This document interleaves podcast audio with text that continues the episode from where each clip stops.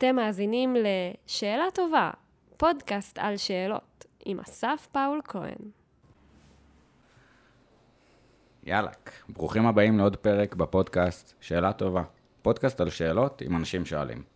בעצם בכל פרק אנחנו ממשיכים את המסע לנסות להבין מה הופך שאלה לשאלה טובה, איפה אנחנו יכולים לשאול שאלות יותר טובות בחיים שלנו, איזה שאלות אה, מתקיימות במרחב אה, שהבן אדם אה, עובד בו, במקצוע שלו, לנסות להבין באמת אחת ההתנהגויות האנושיות הכי מגניבות לדעתי, שאלות.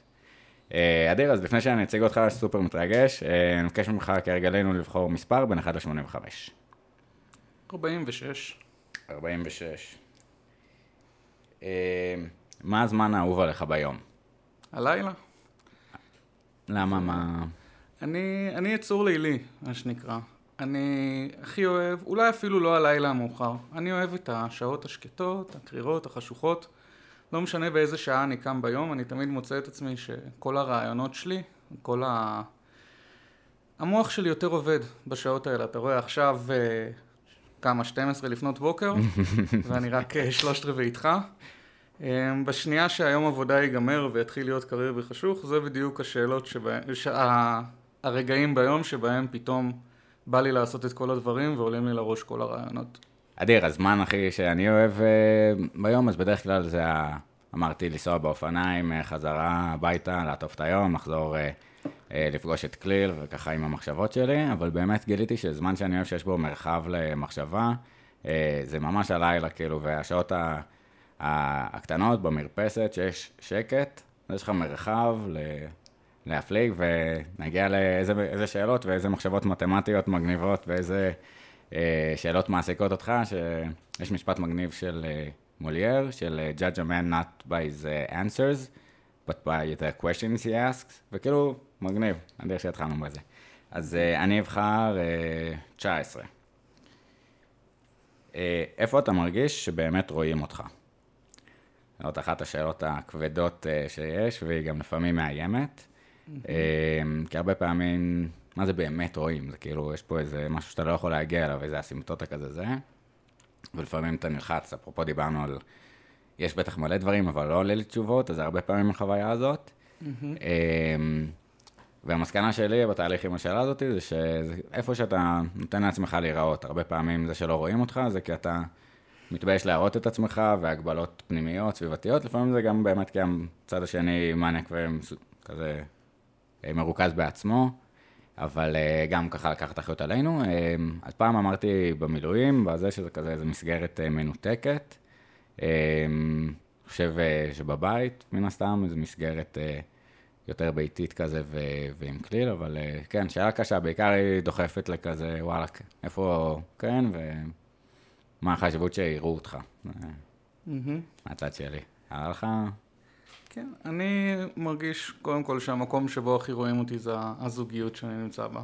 אמ, אחד הדברים שאני מאוד אוהב בזוגיות הזאת זה שאני מכיר, מרגיש שאני נמצא עם מישהי שאני באמת מכיר אותה והיא באמת מכירה אותי ו... ומכירה אותי כמו שאף אחד אחר לא מכיר אותי, אז היא אולי איפשהו הבן אדם היחיד שבאמת רואה אותי עם כל ה... אתה יודע, לכל אחד יש את הצד האפל שלו וזה מאוד נדיר למצוא את הבן אדם שאתה מוכן לתת לו לראות את זה. אה, וזה, אם מסתכלים על שאלה מזווית אחת של אה, באמת רואה אותי, אבל באופן כללי, אני לא יודע, אני לא זוכר אם כתבתי לך שחלק מהקשיים שלי בחיים זה חרדות חברתיות, אה, ובגלל זה חלק מהחרדה הזאת זה שפחות או יותר בכל מקום שאני נמצא אני מרגיש שלא רואים אותי.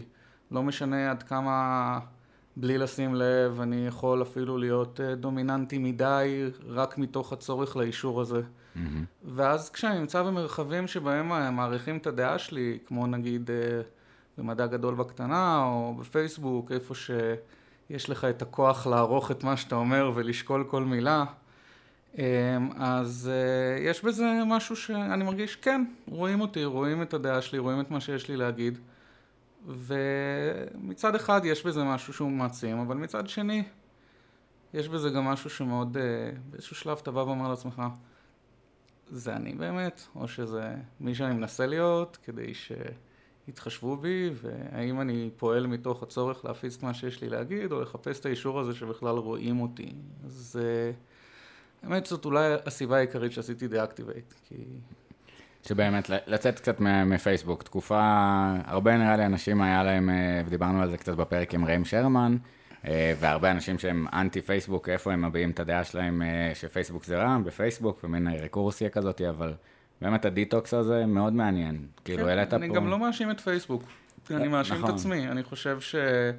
שפייסבוק במשך הרבה שנים נתן לי ולעוד הרבה אנשים דרך לא לחלוטין בריאה להתמודד עם אה, כל מיני אישוז ש... של חוסר ביטחון שמגיעים בסך הכל בסופו של דבר מחרדה או מחוויות אה, עבר רעות. אה, ו... לפעמים אתה צריך להתרחק מזה כי אתה צריך למצוא דרך התמודדות טובה יותר, זה לא אשמת פייסבוק. כן, גם בכלל להאשים אה, האשמה חיצונית אה, זה פחות טוב, אני, אני ככה לקחתי את העניין של איפה אנחנו בתוך העניין הזה, אני חושב שגם מגניב שאמרת, אתה יודע, על המנעד הזה של אה, בין אקסטרוברטי לאינטרוברטי, של כזה חרדה חברתית, ואוקיי, כל אחד איזה נראות הוא צריך, ולפעמים יש, אתה יודע, אני תופס את עצמי מדי פעם כזה של, יאללה, לא היית צריך לספר את הבדיחה הזאת, או לתפוס את המקום, או זה, כאילו, יא הורג כאילו את הזה, אז יש כל מיני דרכים שהורגים שיחה, ולפעמים הדרישה לנראות, זה מנעד כאילו מעניין, מתי אתה צריך את האישור, כאילו אנחנו כן מרגישים שאנחנו צריכים את האישור, אבל זה גם ריק כאילו באיזשהו מקום, מה זה, מה, זה לא עומד בלי שראו את זה? טוב, נראה, עוד מעט נדבר על אה, פיזיקה קוונטית, ואם יש אה, מולקולות או לא, ואם זה משנה אם רואים אותך או לא, וכן, קצת ברקלי, ואנשים מעניינים. איזה כיף. אז... אה, אז פתחנו ככה באמת אה, רחב ואישי, אז אה, קצת נציג לכל האנשים ש, שלא מכירים. אז איתי היום, איזה כיף, יא מלך. שי דשא ויברובסקי, נשר בכיתה ט', יש לך שלוש יחידות במתמטיקה, לא איזה זה. אה, אבל עכשיו, אחרי תואר שני במתמטיקה, אתה עושה דוקטורט אה, בקריפטוגרפיה קוונטית באוניברסיטה העברית. זה נשמע מרשים, לכל אימא פולניה זה כמה דברים אה, ברצף, ועובד בחברה שמפתחת מטבע קריפטוגרפי חדש, DA, אה, DAG Labs. DAG Labs. ואולי גם אה, כדאי לציין שהדוקטורט, אני רשמית עושה את הדוקטורט באוניברסיטה העברית, אבל יש לי הנחיה משותפת עם אה, מנחה מאוניברסיטת בן גוריון, אז אני סוג של רגל פה רגל שם. מגניב, אז איזה כאילו לנסות לקצר את uh, תולדות חייך להצגה כזאת של uh, היה לך קשה בתיכון ולא היית ב... לא סיימת מתמטיקה, מעניין מאיפה זה הגיע, לטירוף, מילים שהרוב האנשים לא מבינים מה זה אומר, קריפטוגרפיה, תשלב את זה בקוונט, בקוונטים, תוסיף לזה PhD, נשמע מרשים, ננסה להבין קצת מה זה אומר. אז מה חוץ מהטייטלים האלה, שכחתי ככה לציין שנכיר את שי לפני הכניסה לשיחה? אה, אני חושב שהטייטלים האלה אולי קצת מפספסים את הדרך שעברתי, אבל הם מייצגים די יפה את איפה שאני נמצא היום בסך הכל. זה מה שאני עושה ואני אוהב את מה שאני עושה ואני מאוד שמח שיצא לי להיות מספיק טוב במשהו שאני אוהב כדי שאני אוכל להתקיים ממנו. אני רחוק מלהיות אה, אחד האנשים הכי חשובים ומשפיעים בתחום שלי, אבל אני מספיק טוב בו בשביל אולי לתת את התרומה הצנועה שלי ובשביל שאנשים יאמינו בי וייתנו לי את הצ'אנס הזה וזה זה מה שאני עושה בחיים ואני מאוד אוהב את זה. אמ, המסלול לנשירה שלי עבר אה, בגדול דרך אה, ADHD לא מטופל בתקופה שבה לא כל כך ידעו איך, איך להתמודד עם ADHD. אני לא הייתי הילד עם ה-ADHD, אני הייתי הילד שהוא תמיד לא בסדר ותמיד כועסים עליו, לא משנה מה, ותמיד מענישים אותו, ותמיד ההורים בבית חושבים שהוא, שלא אכפת לו ושהוא לא שם, ואף פעם אין לו את השיעורי בית, ואף פעם אין לו את הספרים, וזה נוצר משבר אמון יותר ויותר עמוק. אמ, ולמזלי אני טוב במתמטיקה פחות או יותר, אז אה, איכשהו הצלחתי למצוא את הדרך שלי אחרי זה בחזרה. אז, אז כאילו, אתה, אתה יודע, באמת אה, מתוך זה של הבנה של הבתי ספר המרובעים, התעשייתיים ש, שהיה לנו, ובמיוחד אז לא ידעו לאכול לא ADHD, לא רטלין, עכשיו אנחנו רואים אולי תגובת יתר של המערכת, אבל איזה פספוס כאילו, אם המערכת, אה, ב, כשהיית בבית ספר, אה, ידעה לחבק, לתת, אה, אפרופו נראות, לחגוג את היכולת שלך במתמטיקה, ו... אה, ולתת כל אחד שאוהב את המשמעות בגיל מסוים במקום אחר, צופים, אה, חוגים, נבחרת האבקות, טניס, לא יודע, אדיר, להיות טוב בפיזיקה, במתמטיקה, מגיב לחגוג ובאסה ש- שלא יתפספס, ש- שיתפספס. איך, כאילו לי יש רגש אה, מאוד אה, מורכב עם מתמטיקה. אה, הייתי ב- בתיכון, בליאדה, אמרו לי, סבבה, אתה חכם אה, חמש, משקיעה אה, שלוש, לך לארבע. אה, צדקו, אה, השקעתי שלוש בסוף, ירדתי לשלוש, ו, אה, ובאמת גם באוניברסיטה היה לי פחד אה, מחדווה, ובאמת קשיים בזה. מדהים, יש בו המון קסם ויופי, אה, אבל זה נושא רגשי בצד הלוגיקה הטהורה. איפה, איפה מתמטיקה תפסה אותך, מתי זה התחיל, מתי שמת לב שאתה טוב במתמטיקה? אני חושב ש... בתור ילד נורא אהבתי מתמטיקה, מתמטיקה של ילדים כזה, אהבתי חידות חשבון. אה, יש לי זיכרונות כאלה שהייתי הולך עם ההורים שלי למכולת, והמוכר במכולת היה אומר לאנשים, תראה, תראה, ושואל אותי, כמה זה 734 ועוד 506, או עוד בימים שהייתי טוב בחשבון. יש איזו בדיחה כזאת, שככל שאתה יודע יותר מתמטיקה, ככה אתה נהיה יותר גרוע בחשבון. כן. אמ, אני חושב שאחת הסיבות ש... שאני יכול לאהוב מתמטיקה, או שהיה לי קל לאהוב מתמטיקה, היא כי לא הייתה למערכת החינוך הזדמנות להרוס את זה בשבילי. אני לא עשיתי את המסלול של להתחיל מחמש, להיכשל, לרדת לארבע ולהיכשל, לרדת לשלוש, שאגב, גם מי שעושה את המסלול הזה, זה לא אומר שהוא לא מוכשר, פשוט שאין לו כוח לדברים האלה בגיל הזה, וזה הכי לגמרי, גם, לגיטימי. גם אני אגיד, כאילו, אימא שלי אמרה אה, לי אז משפט שלקחתי, אה, אה, בגרויות אפשר להשלים, אה, תהיה כאילו בצופים, והחוויות שהיו לה, היא רצתה לתת לי, ווואלכ, זה לי היה משמעותי. יש לי את הפער הזה, אני תמיד אומר, אני עוד אעשה את הזה, אה, אבל אה, לגמרי, אז, אז אתה אומר לא להתחיל בחמש, ארבע, שלוש, זה היה משהו אחר. כן, אני בכיתה ט' עזבתי את, הבית, את התיכון הנוראי שהייתי בו, והייתי רשום לאיזשהו אקסטרני, אבל לא באמת הייתה שם שום למידה. זה היה יותר סוג של מקום שמאגד כל מיני ילדים פריקים מהסנטר כדי שהם לא יסתובבו ברחובות. ואז אה, כשהייתי בן 18 אמרתי לעצמי, טוב, אני כן רוצה תעודת בגרות. אז כזה נרשמתי לכל הבגרויות, ולימדתי את עצמי, עשיתי תעודת בגרות בשלושה שבועות בממוצע מחפיר. יש לי 90 אחרי בונוסים. ממש אה, לא יפה, ממש אה, ציון שלא... כן, סתם. ו... אמ, בוא, זה די מדהים, שאתה מנסה להתקבל עם ממוצע כזה לתארים באוניברסיטה, אז יש איזו דיכוטומיה כזאת. אם יש לך יותר, ציון יותר מדי נמוך בפסיכומטרי, זה דחייה ישירה, ואם יש- אתה עובר את הסף, זה קבלה ישירה, אין שום באמצע. כי פשוט יש את הציון פסיכומטרי שסולחים לך על זה שדה פקטו הבגרות שלך חסרת ערך לחלוטין. אמ, ופשוט הייתי צריך ללמוד שלוש יחידות במתמטיקה. ישבתי אמ, שלושה ימים, למדתי פחות או יותר מכיתה ז' את כל החומר. זה היה ממש קל ונורא נהניתי מזה, ואמרתי לעצמי, היי, יכול להיות שאני די טוב בזה. אז נרשמתי לקורס אה, קורס אינפי באוניברסיטה הפתוחה. קיבלתי את הספרים הביתה, אמרתי לעצמי, אה, אני לא צריך לקרוא את זה לפני השיעור הראשון. הגעתי לשיעור הראשון מסטול. נכשלתי בסמסטר הזה ממש. כן. לא, פשוט, כאילו... שיש פה הר- כאילו את העניין, אני, אני, באת עם הרגשה של אני טוב במתמטיקה, אני זה לא יהיה צריך קל, להתאמץ. כמה קשה כן, זה יכול להיות. זה בדיוק זה, זה נורא קשה. כן. אמ, האמת שאני לא חושב שזה נורא קשה לעשות תואר במתמטיקה, פשוט יש איזשהו שלב בהתחלה שאתה צריך ממש ממש ממש ללמוד, אפילו לא ללמוד את החומר עצמו, לא ללמוד אינפי, לא ללמוד אלגברה לינארית, ללמוד איך עושים את זה, איך מדברים בצורה הזאת. אתה מוצא שאתה בכלל לא מצליח להתבטא מתמטית, וזה הקושי האמיתי. שזה מטורף, זאת אומרת, אני חושב שבסוף, גם כשמסתכלים לאחור על התואר הראשון, אה, יש דברים שזוכרים במאמרים וזה, אבל בסוף זה משקפיים שאתה מקבל, וסט אה, חשיבה, ושאלות שאתה יכול לשאול שלא יכולת קודם, או להבין שהשאלה ששאלת קודם היא חסרת ערך או לא מדויקת. אה, שזה ממש מגניב, וכאילו להצליח לעשות את זה במתמטיקה זה אדיר, עוד איזה סתם אה, גג אדיר על, אה, על אפרופו אינפי וחשבון אה, וחדווה.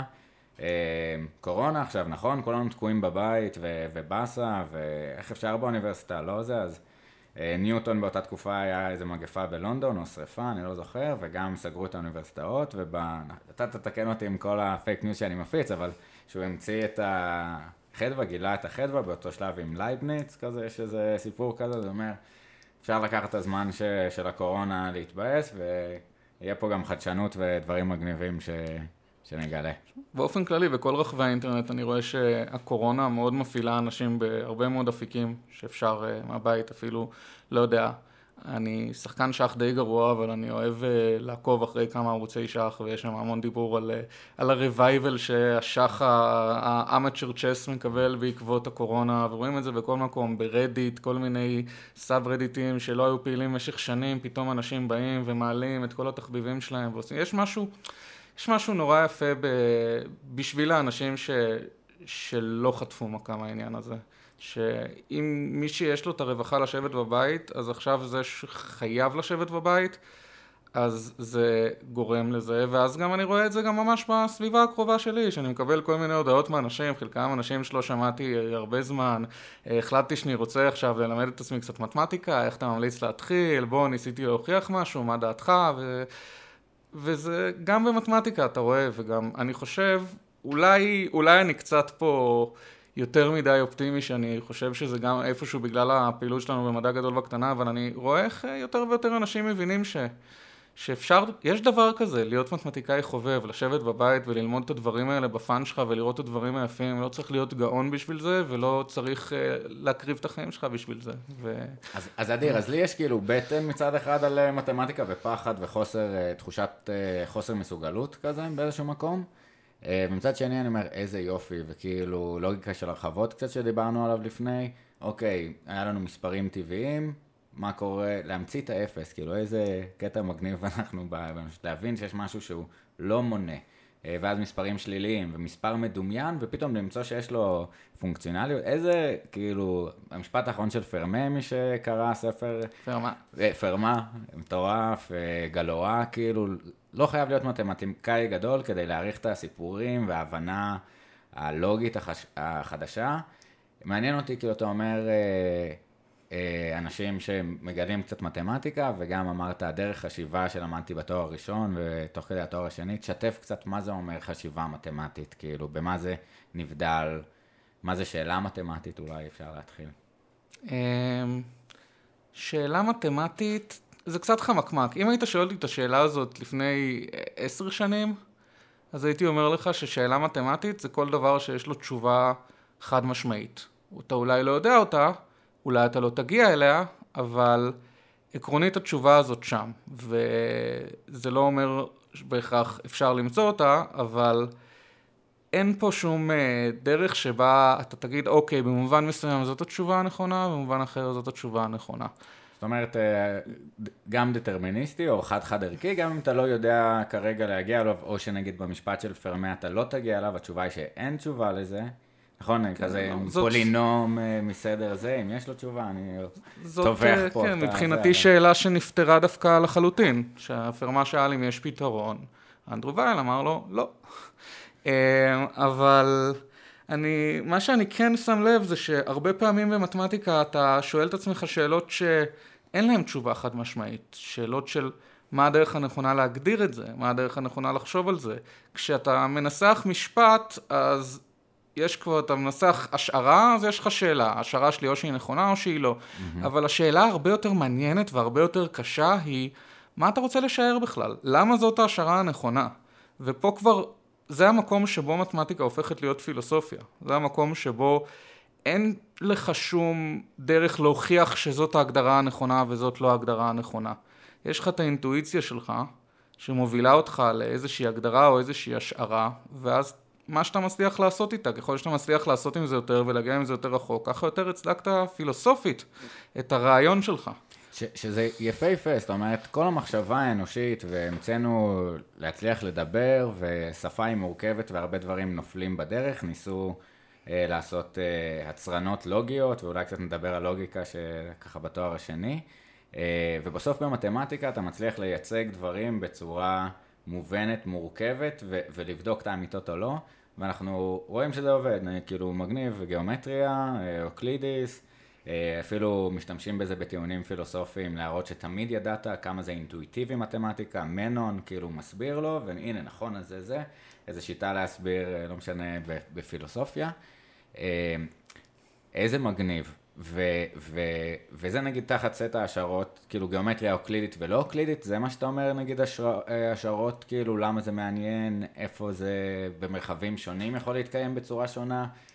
אמ, זאת, זאת כן דוגמה מעניינת, ש- אבל גם פה יש שאלה אחת שהיא חד משמעית והביאו לה תשובה חד משמעית. השאלה הייתה האם אקסיומת המקבילים היא תלויה באקסיומות האחרות, היא נובעת מהאקסיומות האחרות, והתשובה הייתה לא. הנה, אני עכשיו אמציא לך גיאומטריה שבה כל האקסיומות עובדות חוץ מאקסיומות המקבילים. אדגר, אז רגע נפרק את זה, כי זה סופר מורכב. אחד, כאילו, שאלה עוברית, האם אה, האקסיומות המקבילים ששני קווים ישרים לא ייפגשו, אה, פועלת תמיד. כי אתה יודע, אין, אין לך משהו יותר טוב לעשות? אה, אוי, שאדיר, וחקרו את זה ואמרו, הנה, במרחבים של עוקף, של... אה, היפרבולי. היפרבולי. אה, או ספרות, גם אם אתה מסתכל על כדור הארץ, אם אתה עול... מבין מה ההגדרה הבמרכאות נכונה, שוב, נכון זה עניין של השקפה בסופו של דבר, אבל אם אתה לוקח את ההגדרה הכי, הכי הגיונית ל... למה זה קו ישר, ומה זה קווים מקבילים, אז uh, אתה רואה שהתכונה הזאת כבר לא קיימת, אפילו אם אתה מסתכל על הקווים הישרים שיש לנו פה על כדור הארץ.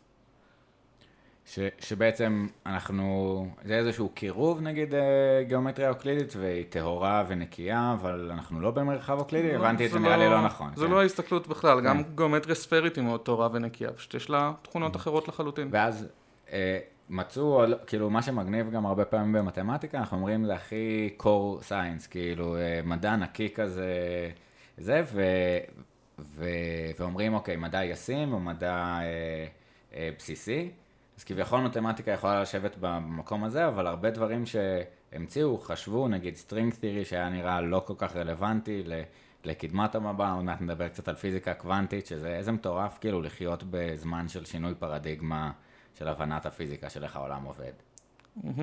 זה בהחלט נכון. מטורף, כאילו, תומאס קון, אנחנו מנסים להבין את זה, ריצ'רד פיימן אמר מי שכאילו אומר שהוא מבין פיזיקה קוונטית, כמו שהוא לא מבין, מאז אנחנו קצת מבינים יותר, אבל מגניב, איזה מסתורי. טוב, אני, אני ב... שם לב שאני בטורים מהירים להספיק כמה שיותר, אבל שנייה, אני רגע. אז, אז שאלות במתמטיקה, קסם, כאילו מה הופך שאלה לשאלה טובה במתמטיקה? אוי, זאת שאלה מאוד קשה. אה, מבחינתך, כי, כן. אה, בגדול מה שהופך שאלה לשאלה טובה זה אם אני רוצה לדעת את התשובה שלה. אה, הרבה פעמים זה עניין רגשי, הרבה פעמים אני חושב ששאלה היא טובה כי אני חשבתי עליה ובגלל זה אני רוצה לפתור אותה, כי זאת השאלה שלי. אה, הרבה פעמים יש שאלות שאפשר אה, להוכיח שהן חשובות. אם אתה רואה שיש איזו שאלה שאתה לא יודע את התשובה שלה, כמו האם השערת רימן נכונה, אבל אתה רואה שאם אתה מניח שהיא נכונה, אז קורה ככה וככה וככה וככה, ואתה רואה, ש... ואתה מוכיח את זה מתמטית. אם השערת רימן נכונה, אז טה טה טה טה טה טה טה. אם היא לא. נכונה, אז טה טה טה טה טה טה טה. אז פתאום נוצרת איזו שאלה אחת, שברגע שאתה עונה על השאלה הזאת, אתה עונה על עוד אלפי שאלות, אוטומטית, בחינם. אדיר, אז אתה אומר תכונה של שאלה טובה, זה מידת ההשפעה שלה, או מידת המידע שהיא נותנת על שאלות אה, אחרות? למשל, זה יכול למצב שאלה כשאלה חשובה. שאלה שאתה באמת רואה, כי זה, זה לא סתם בגלל שאנחנו רוצים לענות על כמה שיותר שאלות, זה בגלל שאנחנו רואים שהשאלה הזאת היא בעצם תופסת איזושהי נקודה מאוד מהותית. נקודה, הרבה פעמים כשאתה מגלה שמשהו תלוי ב...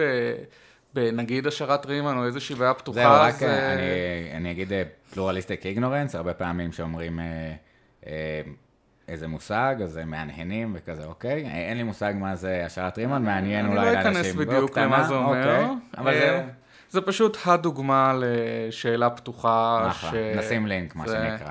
אחלה. זה פי שווה NP, כל מיני שאלות אהה. כאלה. אמ, והרבה פעמים אתה מגיע לאיזשהו קונסקוונס של אה, לאיזשהן השלכות של התשובה של השאלה הזאת, לא בגלל שאתה מתחיל מהשאלה הזאת ומחפש מה תהיה המשמעות של זה, אלא שאתה מתחיל ממשהו אחר לגמרי, ואז אתה מוצא שאתה יכול להגיד משהו מאוד עמוק על השאלה שעניינה אותך, בהנחת השערת רימן. למשל, אתה פתאום מוצא איזשהו כן. קשר מפתיע, ויש הרבה שאלות שהם הגיעו מאיזשהו כיוון אחד, ופתאום מצאו איזה פתרון שלהם, לא פתרון שלהם, איזה שהן השלכות שלהם על דברים כש- שהם ממש מעולמות אחרים לחלוטין. שזה הכי יפה, אפרופו עוד אה, פעם לקורונה קצת, בכלל השיח אינטרדיסציפלינרי. זאת אומרת, מה שמובן מאליו לפסיכולוגים, ופסיכולוגיה חברתית הרבה פעמים זה המדע של המובן מאליו. אז לא מובן מאליו לכלכלנים, והנה קנמן וטברסקי שהיה צריך לזכות, זכו על זה פרס נובל, ותחומים משיקים שפתאום אתה לוקח מושג, לא יודע מה, משבירת סימטריה, ושם את זה ב... באזורים אחרים זה מגניב, ועם הקורונה פתאום אנחנו רואים כל כך הרבה שיתופי פעולה, לראות איך זה אולי רלוונטי. אה, וכל כך הרבה water cooler talks אה, כאלה, שגם פה קצת יצירתיות, נראה, נראה מה יצא מזה. אז, אז, אז באמת שאלות שהן כאילו רלוונטיות, הן נקיות. מעניין אותי הרבה, כאילו, והבנתי שצריך ל... לשבור את זה למקטעים יותר קטנים, כי זו שאלה גדולה, אבל איך שאלות שונות השפיעו על המחשבה האנושית לאורך השנים.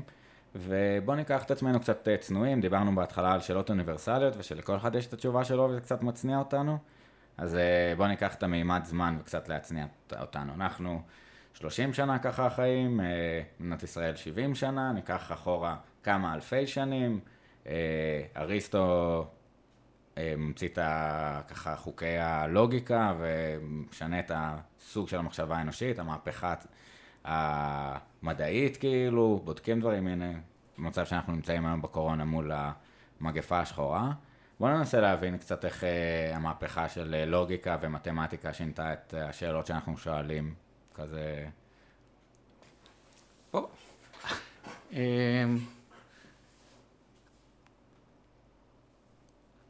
אני חושב שהיה פה המון האמת שזה מתקשר מאוד יפה לסדרה של פוסטים האחרונה שפרסמתי במדע גדול בקטנה, שהיה מאוד uh, סוג של יחסי גומלין בין הדברים האלה, שפעם מתמטיקה הייתה בגדול כלי שעוזר לנו לחשב דברים. ואז הגיע ניוטון ואמר, אוקיי, אז אני רוצה לחשב איך דברים זזים, אם uh, ניקח את, uh, את שלושת החוקים האלה שהמצאתי. שלושת חוקי ניוטון המפורסמים הם רק ההתחלה, עכשיו צריך להתחיל לפתח את כל המתמטיקה שאיתה אפשר להבין מה ההשלכות שלהם. עכשיו, אני טיפה משקר פה כי צריך את המתמטיקה הזאת בשביל בכלל לנסח אותם, mm-hmm. אבל העניין הוא שניוטון הבין שבשביל לעבוד מחוקים כל כך בסיסיים, ככל שאתה עובד ממשהו יותר בסיסי, אתה צריך כלי יותר חזק. אז זה מה שהוביל אותו ללפתח את הגרסה שלו של אה, חשבון דיפרנציאלי ואינטגרלי. אמ, ובמשך שנים זה הפך להיות לאיזשהו אמ, נושא עניין בפני עצמו. ואנשים התחילו להתעניין יותר במתמטיקה הזאת בתור, אה, בתור מושא ולא בתור כלי, ומצאו יותר ויותר אה, בעיות ודברים אה, משונים וכל מיני דברים פרדוקסליים ולא עקביים שנבעו מזה ש... בעצם, בבסיס של הבסיס ניוטון לא הגדיר את זה עד הסוף. וגם נהייתה שאלה מאוד יפה של אם אפשר בכלל להגדיר את זה עד הסוף. אבל זאת לא הנקודה שלי כרגע. הנקודה שלי כרגע היא שאנשים לקחו את המתמטיקה שניוטון המציא כדי להבין איך הכוכבים נופל, זזים בשמיים ואיך התפוחים נופלים מהעץ. אמ,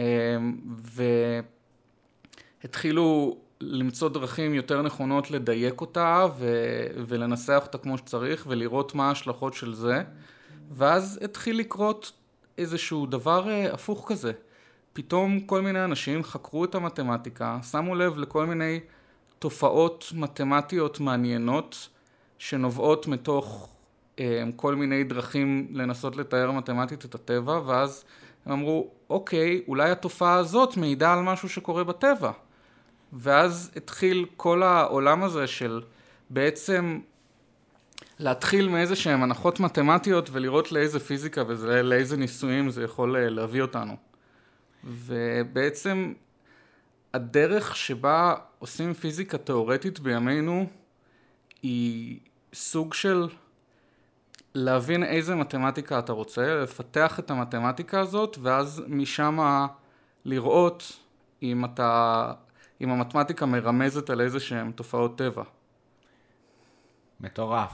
כאילו, אה, כמה ספרות, ו- ואיזה מגניב מקופים חכמים ל... להבין את העולם דרך אה, מיתוסים וסיפורים על הרי געש, ללהבין את העולם בצורה מדעית, מתמטית. איך עשינו את זה? איזה קטע. אה, ו- ו- וככה, מה, מה באמת ה... גם ההבנה, אתה יודע, אמרת קודם של אני טוב במתמטיקה, אני לא טוב במתמטיקה, אם זה משהו שהוא קבוע או ש, שזה משתנה, אז גם מגניב שאפילו המושא של מתמטיקה משתנה. זאת אומרת, אה, אה, תחומים חדשים אה, ש, שנפתחים ו, והבנה כזה שגם הדבר עצמו משתנה, בין, בין אם ככלי לפתור דברים אחרים. אותי זה שלח כאילו ש, שפיזיקה באיזשהו מקום זה אולי עונה על השאלה של אונתולוגית כזה, של מה יש ואיך הדברים עובדים. אה, בהפשטה כללית, מה, מה יש בעולם ולמה זה עובד כמו שזה עובד. אה, ומתמטיקה, כאילו, איזה תשובה היא מנסה לענות, או איזה... אפשר לעשות איזה אנלוגיה כזאת? אני חושב שזה... זה קשה לעשות אנלוג... אנלוגיה כזאת בדיוק בגלל שלמתמטיקה אין באמת אונתולוגיה. מתמטיקה היא דבר, מבחינתי לפחות, יש, יש אנשים שיצלבו אותי על האמירה הזאת, אבל מבחינתי מתמטיקה היא דבר מטאפיזי. מתמטיקה היא סוג של איזושהי דרך להגיע ממקום למקום. איפה שאתה מתחיל זה מה שאתה רוצה. אתה בעצם, אתה מקבל סוג של את הפריבילגיה לבחור את האונתולוגיה um, שלך, ומשם לראות מה למתמטיקה יש להגיד על זה. ובגלל זה אני חושב שסוג של, זה לא שיש את הפיזיקה כמו שתיארת אותה, ואז יש לזה אנלוג מתמטי. יש את הפיזיקה כמו שתיארת, והמתמטיקה משלימה את זה. המתמטיקה באה ואומרת לנו, אוקיי, יש לנו איזושהי אונתולוגיה, עכשיו בואו נבין אותה. בואו בוא נשתמש ב, בדבר הזה שנקרא מתמטיקה, שזה בעצם, אני לא יודע, הרבה פעמים, למרות שאני לא הכי מסכים עם האמירה הזאת, אני חושב שדרך קצת פשטנית, אבל די מייצגת, להגדיר מה זה בכלל מתמטיקה, זה להגיד שזה כל דבר שאפשר להגיע בו לתשובה סופית חד משמעית. אז מגניב. היא נותנת לך, המתמטיקה אומרת לך... בעצם כלי לענות על שאלות, השאלה היא איזה שאלה, אבל כאילו, ויש גם בתוכה, כלי לענות על שאלות אבל... מסוימות, זה כלי, כלי לענות על שאלות שיש להן רק תשובה אחת. מגניב. אמ, וכאילו באמת מניח אה, false or true, כאילו, טוטאלי, תמיד, לא משתנה, לא, לא תלוי זמן, משפט מתמטי הוא נכון, תחת האקסיומות האלה, נובע מעצמו. אה, רציף לוגית, כאילו, מגניב. אני גם זוכר, כאילו, ב... סתם ברמת היופי, אה, של אה, משפט רול, משפט לגרנג', לופיטל, כל מיני, כאילו, אם יש לך גרף שהוא באיזושהי נקודה מתחת לאפס, ובאיזושהי נקודה מעל האפס, ורציף, באיזושהי נקודה הוא עובר באפס. Mm-hmm. הגיוני, כאילו, וגם, מה אמרת בזה? בסדר, נכון. זה הרבה יותר יפה, אבל... ואני אומר, איזה יופי, כאילו אם אני אומר, היה פה... עברנו ממצב X למצב Y, היה את השלב מעבר הזה בדיוק, ו, ולהצליח למסגר את זה תוך המשפט אה, רול, אני לא זוכר אם רול או לגרנג', אחד מהם קנה את זה, זה, זה קטע, נכון? לא, זה ערך הביניים. ערך הביניים, בסדר, אוקיי, סליחה, אה, ככה, לא הקטע אמרו, אה, כל פעם בחטא אומרים, פה זה אינטואיטיבי, פה זה אינטואיטיבי כזה, נכון? כזה כן. אינטואיטיבי למי, אינטואיטיבי למי. אבל uh, זה דווקא, אתה מעלה פה נקודה מעניינת, דווקא שבאת ואמרת על uh, ערך הביניים. כי אני זוכר שכל סטודנט עובר את השלב שהוא מוכיח את ערך הביניים, וגם אם הוא לא מזלזל בזה והוא לא ציני לגבי זה, איפשהו הוא חושב שזה מצחיק שהוא צריך להוכיח שאם אתה מצייר קו, אז הוא יעבור דרך זה. אתה מצייר קו מצד אחד של הדף לצד שני, אתה תעבור באמצע. ומה ההתעסקות הזאת בלהוכיח דברים שהם בבירור נכונים? ו... בעצם ההתעסקות הזאת היא בדיוק לבוא ולהגיד שהעקרונות הבסיסיים שאתה מניח הם מובילים למסקנות שהיית מצפה להם. זה בעצם לתקף את העבודה המתמטית הזאת ובגלל זה זה כל כך חשוב. הרי אם אני עכשיו ממציא כלי חדש, אז הדבר הראשון שאני אבחן אותו עליו זה על דברים שאני יודע מה הוא אמור לעשות איתם. אז, אז מטורף, וכאילו, אתה יודע, אני חושב שנתנו קצת הצצה על אה, איזה מגניב זה יכול להיות מתמטיקה, ותיאורטית, וקצת אה, פילוסופי וזה. ננסה אולי לצלול אה, מה עושים עם מתמטיקה, ומה אתה משתמש בזה ככה ביום-יום, מהכלים ש, שלמדת, מה האתגרים שאתם עונים עליהם. ניתן באמת ככה בקצרה, ונשים קצת בלינקים את ההיסטוריה, אבל אה, ניוטון די מגניב, כאילו... אה, ממציא את ה... מייסד את הפיזיקה הניוטיונית, איך העולם עובד, ואנחנו רואים באיזשהו שלב אה, סביב שאלות של אם יש אטומים בכלל או אין אטומים, שוב חוזרים למקום הזה נילס בור, והפיזיקה הקוונטית הישנה, אחר כך פיזיקה הקוונטית החדשה, החתול של שרדינגר, מנסים להבין שהפיזיקה של ניוטון היא נכונה בקירובים, אבל יש תופעות, כמו שאמרת, שאנחנו לא יכולים להסביר עד הסוף אה, בפיזיקה ניוטונית, בסקיילים נורא נורא קטנים, ובסקיילים גם גדולים נורא, או מהמם. משהו כזה. ואז יש לנו אנשים שטובים במתמטיקה ומצליחים אולי לבנות אה, מחשב קוונטי ומנסים לעשות קריפטוגרפיה קוונטית ועוד כל מיני מילים אה, משוגעות. בוא נעשה קצת סדר במה אנחנו יודעים על פיזיקה קוונטית וקצת, אם תוכל לשתף במה אתה עושה. אה, אוקיי, אז אולי אה, הדבר הראשון שאני צריך להגיד הוא שאני לא יודע פיזיקה קוונטית. אדיר. ואני לא פיזיקאי, ואני מעולם לא למדתי פיזיקה. אני עשיתי שנה א' של הנדסה, ופשוט הקורס בחשמל היה לי כל כך לא כיף, שהחלטתי שאני מוותר על זה. אמ, אני עשיתי את התואר הראשון שלי במתמטיקה מדעי המחשב, תואר שני שלי במתמטיקה, והתעסקתי בלוגיקה מתמטית ודברים מאוד מאוד לא, לא ארציים כאלה. אמ, והסיבה אגב היא שפשוט תמיד חשבתי שפיזיקה זה נורא נורא קשה, חשבתי שזה יהיה לי קשה מדי. אמ, לא כי זה לא עניין אותי. ואז אה, מצאתי את דרכי למחשוב קוונטי, אה, האמת דרך הרעיון שהיה לי יותר חשוב לבחור מנחה מאשר לבחור נושא. ורציתי לעבוד עם אה, פרופסור אהרונוב, כי פשוט שמעתי שממש נחמד לעבוד איתה, ויצא לי גם להתנסות בזה קצת, כי היא רוצה שתעבדו קצת ביחד לפני שהיא מקבלת אותך כתלמיד, מהמם. ואז גם אה, נוספתי להנחיה של אה, אור סטט, דוקטור אור סטט מבן גוריון. אה, איזה ו- יופי, אבל גם באמת התובנה שלפעמים האנשים שאיתך והמנהיגים והאנשים שאתה רוצה ללמוד מהם, זה חשוב, אה, לפחות כמו השאלה, כמו אמרת, לפעמים שאלה טובה היא שאלה שאתה ממש אוהב, שהיא שלך, ולפעמים שאלה טובה היא שאלה שיש לך אנשים חכמים לעבוד איתה עליהם, כאילו שהיא מעניינת. אז כן. גם מתח מגניב, כן, אחלה. זה נכון מאוד. והזווית הסתכלות שלי על כל העניין הזה היא של, אה, זה יותר של מתמטיקאי. אני לא, לא באמת יכול להגיד, כל בן אדם עם תואר ראשון בפיזיקה יכול להסביר הרבה יותר טוב ממני איך פלנק הגיע למסקנות של פלנק ומאיפה הגיע קבוע פלנק ומה הוא בדיוק אומר. אני מבחינתי פשוט באו הפיזיקאים ואמרו לי, אתה שומע? הביט הזה במחשב שלך שהוא 0 או 1, אז הוא יכול להיות גם במשהו שנקרא סופר פוזיציה. הנה כמה חוקים מתמטיים שמסבירים איך זה מתנהג, רוץ. אני מאמין להם. אדיר. אמ, ועכשיו נשאלת השאלה, איזה דברים אפשר לעשות עם זה? אז, אז לפני כן, רק אני אגיד, כי זה גם מגניב, אתה אומר, אני בא עם רזולוציה, עם סט יכולות שלי והבנה שלי בשדה המתמטי, ואני יכול להבין, עזבו אותי עכשיו סופר פוזיציה והתאבכות ושרדינגר ולא משנה, זה לא... זה לא, זה, זה לא הסינית, כאילו, אתה אולי מבין מה זה אומר ויודע להסביר את זה טוב, אבל זה פחות מה שמעניין אותי. בואו נראה מה אפשר לעשות עם הכלים המתמטיים דרך זה. זאת אומרת, סופר פוזיציה והתאבכות הם מבחינתי תופעות מתמטיות נורא נורא נורא נורא חשובות, ואני, הם בעצם, כל מה שאני עושה בעצם אה, נסוב סביב אה, שלושת הבאזוורדס שכולם אוהבים מקוונטים, סופר פוזיציה, התאבכות ושזירה. יאללה. כן. אמ, אבל אני לא מבין, מרגיש שההבנה הפיזיקלית שלי שלהם היא מאוד מאוד מאוד עמוקה. אני מבין אותם ברמה של מישהו שמבין את המתמטיקה מאוד טוב, וקרא כמה ספרי מדע פופולרי. אדיר. יותר טוב מרוב האנשים, אה, וזה גם מעניין קצת לשמוע ממך להסביר, אבל עוד יותר מעניין, אה, או גם מעניין, אתה יודע, את הזווית המתמטית, וזה גם מה שאני אומר, אין תשובה נכונה או לא נכונה, כל אחד מגיע עם הסט דברים שלו והידע שלו והחשיבה, ואם אתה מייצר צוות שאינטרדיסציפלינרי מכפיל כוח, אז זה מעניין, וכאילו מעניין אולי להביא פרק, אה, מישהו ממדעי המחשב יותר על אה, מחשב קוונטי ויגיד דברים קצת אה, מכיוון אחר, או פיזיקאי תיאורטי על אה, מחשוב קוונטי, וזה מה שמגניב, אנחנו מנסים להבין איזושהי תופעה של שאלות וקוונטיקה, יאללה, ננסה. עכשיו אני רוצה לשאול אותך שאלה. יאללה. מה זה קריפטוגרפיה? או, קריפטוגרפיה. אמ, אז אני מפרק את זה לגרף, כאילו, אוקיי, כתיבה וזה, קריפטו, אה, קידודים, אה, צפנים, תורת הצפנים.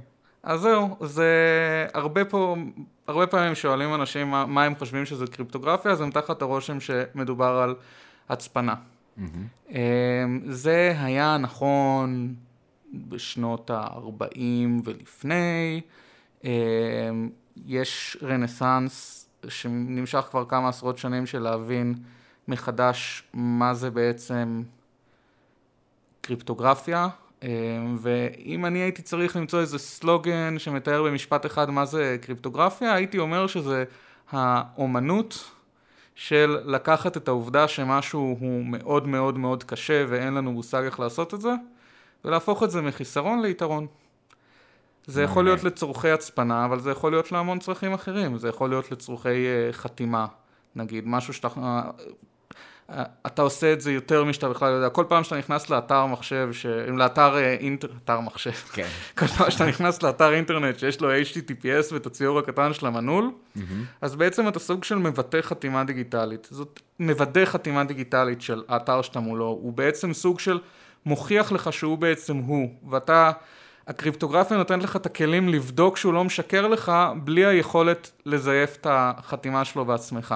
שבו אני, אני כאילו לא הבנתי, אני אנסה להסביר, ואז זה, לי יש אולי איזשהו מפתח, איזשהו קוד, או מספר ראשוני, כאילו, שמספר גדול שמתפרק לזה, להם יש את החלק השני, ורק אם זה המנעול הנכון זה ייכנס, כאילו רק אם יש איזושהי התאמה זה מקבל אישור שזה באמת הוא וזה באמת אני.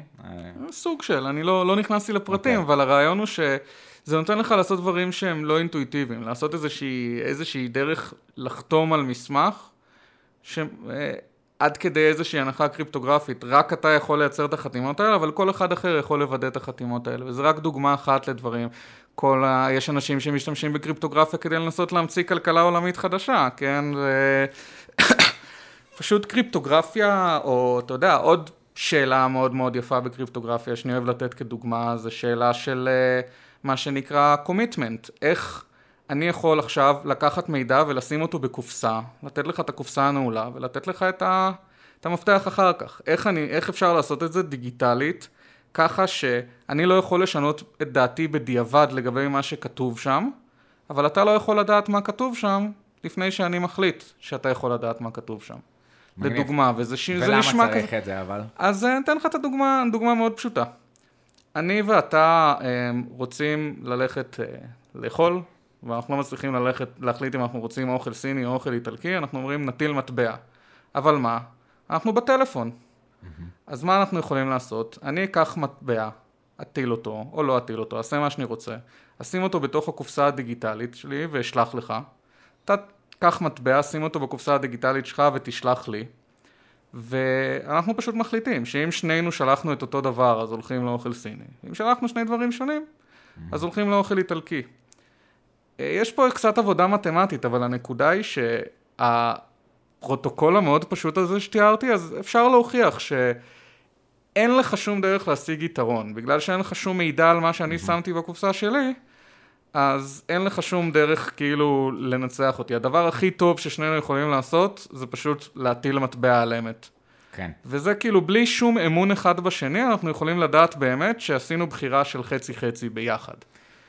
מגניב ממש, כי כאילו אמון, ניסינו להגדיר גם אמון ואיזה קשה זה, אבל האמונה, או שוב, זה מעגלי כזה, אבל או נגיד התפיסה שאני נותן לך שליטה במשאבים שלי, מתוך הבנה אה, שיש לך best interest in heart, שאתה לא תדפוק אז אותי. כן, אז פה, אני בגלל שאני מתעסק בקריפטוגרפיה, אז אני, כל העבודה הזאת מאוד שיפרה את המוח הקרימינולוגי שלי. אני עובד ב setting שבו מה אפשר לעשות, איזה הבטחות אפשר לתת לשני הצדדים של התקשורת כשאין אמון.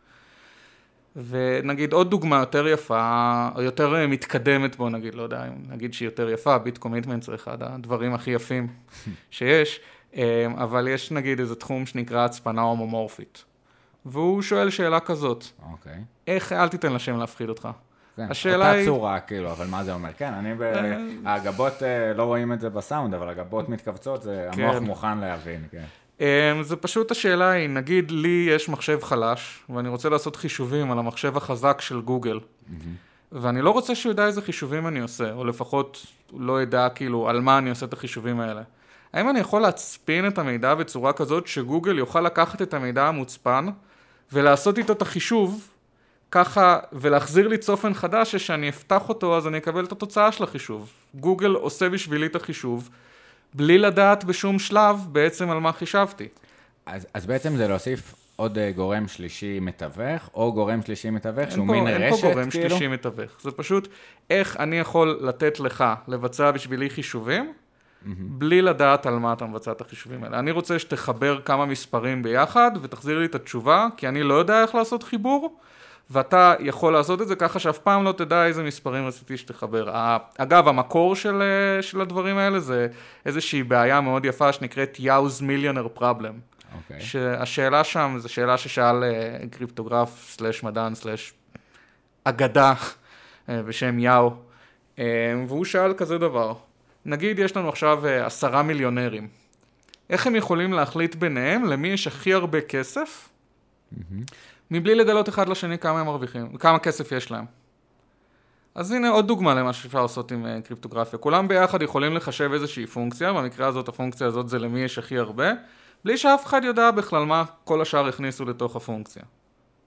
מגניב, זאת אומרת, אתה לא חשוף, אתה, הפלט שאתה מקבל זה לא הדירוג של כל אחד, זה רק מי שנתן כן. בתשובה הכי הרבה. ואתה לא לומד שום דבר על הקלטים של אנשים אחרים. מגניב, וכאילו זה גם לענות על...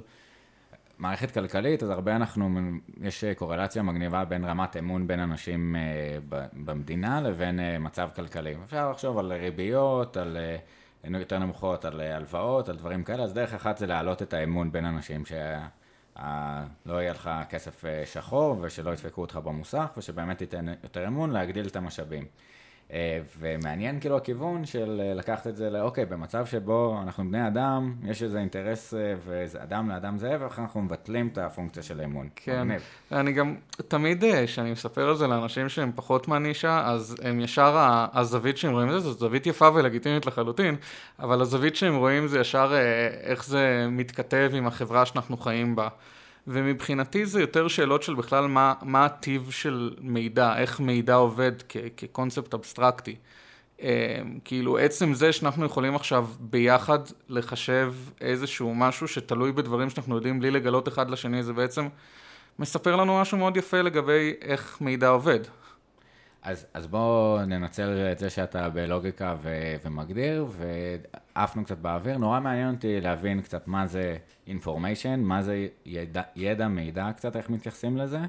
אמ, ו, ובאמת שאלה, זאת אומרת, אחת ההגדרות זה כלי שעוזר לנו לסדר את המחשבה שלנו סביב מה שאנחנו לא יודעים. או סביב איך לייצר ידע חדש, איך להעביר ידע. אה, בסוף, כל הרשת אה, נוירונים המטורפת שלך וה... הניסיון שלך וההבנה שלך, אין לי גישה על זה ביום-יום. בדרך שאלות אה, כאלה או אחרות, פתאום נפתח הצוהר הזה ואיזה מגניב. אז, אז מה, זה, מה זה ידע כאילו? אוקיי, okay, אז um, הדרך שבה דיברת על ידע, אחרי שאלת את השאלה הזאת, זו דרך שהיא מאוד, uh, אולי אפילו קצת uh, אנתרופוצנטרית כזאת. Mm-hmm. אתה חושב על ידע בתור... Uh, משהו שיש לבן אדם במוח, ברשת נוירונים שלו, אמ, כשאנחנו כקריפטוגרפים מסתכלים על ידע, אנחנו מניחים שכל האנשים שיכולים לדעת דברים הם, הם סוג של אידיאלים במובן מסוים. אם אפשר לחלוב ממישהו ידע, אז הם ידעו איך לעשות את זה. אמ, ואז אנחנו שואלים את עצמנו, אוקיי, האם אפשר לדבר באמת, להגיד ש... שיש דברים שאתה פשוט לא יכול לדעת, או שאתה יכול לדעת רק אם תעשה חישוב מאוד מאוד גדול. Mm-hmm. והאם בכלל יש לי איזושהי דרך לשלוט באיזה מידע אני מדליף לך כשאני מעביר לך מידע אחר. וזה באמת, אה, אני לא, לא יודע אפילו איך אה, לחבר את זה ל, לידע במובן של החוויה האנושית, של מה, מה ההבדל בין בן אדם שיודע משהו לבין... אה, מכשיר אידיאלי, צד ופרוטוקול אבסטרקטי שהוא יודע משהו, זה, זה לא דברים ש... כאילו, השני לא בא לתאר את הראשון, למרות ה overloading למילה ידע פה, כן. מבחינתנו ידע זה כל דבר שקיים איזשהו חישוב שיכול למצוא אותו. מגניב, זאת אומרת שהוא מציע על ידי חישוב. אה, כן, והסיבה שאנחנו עושים את זה היא לא בגלל שאנחנו חושבים שזאת הדרך הנכונה לחשוב על ידע אנושי. הסיבה שאנחנו עושים את זה היא כי... אנחנו רוצים לקחת את המושג הכי חזק של לדעת משהו, אנחנו רוצים לקחת את הדברים הכי חזקים שיכולים, ולשאול מה הם מסוגלים לעשות, כדי להגיד, אפילו הם לא מסוגלים לשבור את מה שאנחנו עושים אז, פה. אז, אז בעצם אתה רומז פה לעניין שבעזרת uh, קריפטוגרפיה מסוג חדש, uh, בעזרת אולי מחשוב קוונטי, אנחנו יכולים להגיע למשהו שאי אפשר... עוד לא אמרתי כלום על מחשוב קוונטי, כל מה שאמרתי היה קלאסי לחלוטין. אדיר, אז, אז, אז אני כאילו אולי קפצתי מראש, יש הרבה את הדיבור על... Uh, quantum supremacy, וככה יש את המחשבים Deep Blue ו Watson, כזה IBM, Microsoft, לא זוכר מי של מי, mm-hmm. סופר מחשבים שעושים חישובים מטורפים, ו- ואתה אומר דברים שלא היינו יכולים לעשות פעם, חישובים עכשיו היה איזה משהו של חישוב שלמחשבים הגד... ה super computer זה היה לוקח אלפי שנים, שהם עשו בשלוש דקות, כמה זה אמיתי, כן, איפה אנחנו קרובים, לא קרובים, מה... קודם כל חשוב להבין, תמיד כשמדברים על הנושא הזה של... אה, המושג קוונטום סופרמסי, לא כל כך אוהבים אותו, אנחנו... סופרמסי ב... בכלל מילה כן, בגלל המילה כן. קצת בעייתית הזאת, אז כאילו זה תפס ואנשים אומרים את זה ואף אחד לא מרים להם גבה, אבל uh, uh, מנסים יותר uh, להביא את המושג proof of quantumness, שהוא mm-hmm. יותר... Uh, יש לך מכונה, ואז אתה שואל את עצמך, אוקיי, האם המחשב שאתה טוען שהוא קוונטי הוא באמת קוונטי? אז לצורך זה צריך לבוא עם uh, איזושהי דרך להראות, אוקיי, הנה המחשב שלי עשה משהו ש... שמחשבים קלאסיים לא מסוגלים לעשות. עכשיו, צריך להבין שכשאומרים מחשבים קלאסיים לא מסוגלים לעשות, אז תמיד, תמיד, תמיד הכוונה היא, עד כמה שאנחנו יודעים כרגע. אז הנה, למשל גוגל באו, הם לא באו ואמרו, אף מחשב קלאסי לא יוכל לעשות את זה יותר מהר מעשרות אלפי שנים. הם אמרו, אנחנו לא יודעים איך לעשות את זה יותר מהר, ואין לך שום סיבה לא להאמין להם. כלומר, אחרי זה יצאו מאמרים שהראו כל מיני דרכים לעשות את זה יותר ויותר ויותר מהר, והראו שבעצם הטענה על העשרות אלפי שנים היא לא, לא בדיוק. אמ, ו... כל המאמרים האלה, אתה יודע, אנשים שרואים את זה מהצד אומרים, אה, הנה בא מישהו ותופס את גוגל ומוכיח אותם. לא, זה לא מה שקורה.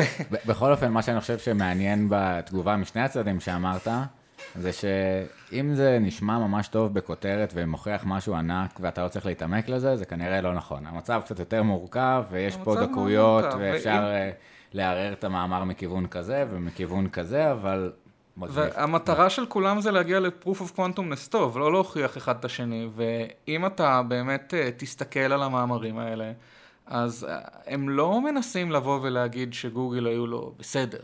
הם מנסים לה, להגיד, אוקיי, גוגל עשו משהו מגניב ומשמעותי, אבל בוא כאילו נבין בדיוק מה המשמעות שלו, ונראה איפה הוא פחות עובד, ונשתמש בזה כדי למצוא דרכים יותר טובות, וגם כולם...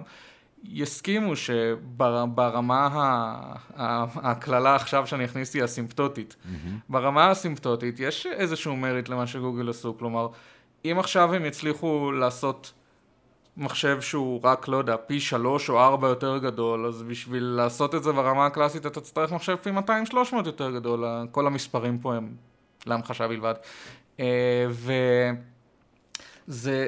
זה שמוצאים בזה פגמים לא אומר שאין לזה ערך, אבל באופן כללי, כל הנושא הזה של קוונטום סופרמסי, אה, הוא... הטלפון שלי התחרפן מכל הפעמים שאמרתי גוגל. כן. כל הנושא הזה של קוונטום סופרמסי הוא לדעתי לא, לא הכי רלוונטי ל, לעולם של ההצפנה, כי הוא, הוא באמת בא ממקום פרקטי כזה של לשאול, אוקיי, איך אני יכול להוכיח לך שהמחשב, שהמכונה הזאת היא באמת, אה, הצלחתי לעשות איתה משהו שאי אפשר לעשות אותו עם המחשבים הרגילים. ו... מגניב, כי בסוף אתה צריך כאילו, יש את ההנחה, אתה אומר, זה יכול, אולי יש משהו שאנחנו עוד לא מבינים במחשבים המקוריים, אבל אתה אומר, ההוכחה של משהו שמבנית, לוגית, פיזיקלית, או בסדרי גודל, השערת רי, אה, רימן כאילו נכנסת פה בזה, לא, אני לא, לא אגיד. לא, לא, לא אבל כאילו על העניין של אה, משהו שהחישוב שלו נהיה מעריכית אה, או אקספוננציאלית יותר מסובך ככל ש... שזה משהו. אז ככל שיש לך יותר קיובידים זה יותר יכול להתמודד עם זה. כן, זה בדיוק העניין. אם כאילו... אם באמת לעשות את זה על מחשב קלאסי זה משהו שהוא אקספוננציאלי ממספר הקיוביטים, אז כשאתה מוסיף מעט קיוביט, כל קיוביט שאתה מוסיף למערכת שלך, אז למערכת יש רק עוד קיוביט אחד יותר, אבל בשביל לסמן סטארט אתה תצטרך מחשב פי שתיים יותר גדול.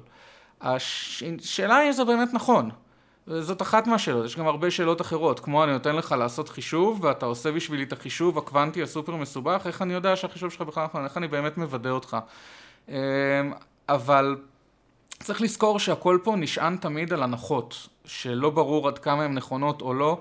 עצם השאלה של האם מחשב קוונטי הוא באמת אינהרנטית יותר חזק ממחשב קלאסי, היא בעצמה פרוצה לחלוטין. כי רוב הסיכויים שכן, יש המון עדויות שכן, אבל אין שום תוצאה שאומרת שאף פעם לא יבוא איזה בן אדם ויראה לך אלגוריתם קלאסי לחלוטין שהוא נורא נורא מהיר ועושה סימולציה מושלמת של מחשב קוונטי. שזה דה פקטו בעצם יוכיח שמחשבים קוונטיים וקלאסיים הם שקולים. עכשיו, רובנו מאמינים שזה לא יקרה, אבל עוד אין לנו אפילו שום דרך להוכיח את זה, אז בטח להוכיח שהצלחתי לעשות חישוב שאף מחשב קלאסי לא יצליח לעשות וזה, זה תמיד משהו שבא עם הנחות, שהדיון בהם הוא כבר יותר פילוסופי ממתמטי, כי אין, לא, אולי יש, אבל אנחנו במאה השנים הקרובות לא נוכל להוכיח את הדברים האלה, נוכל רק להניח אותם. איזה מטורף, כאילו, ו... ו...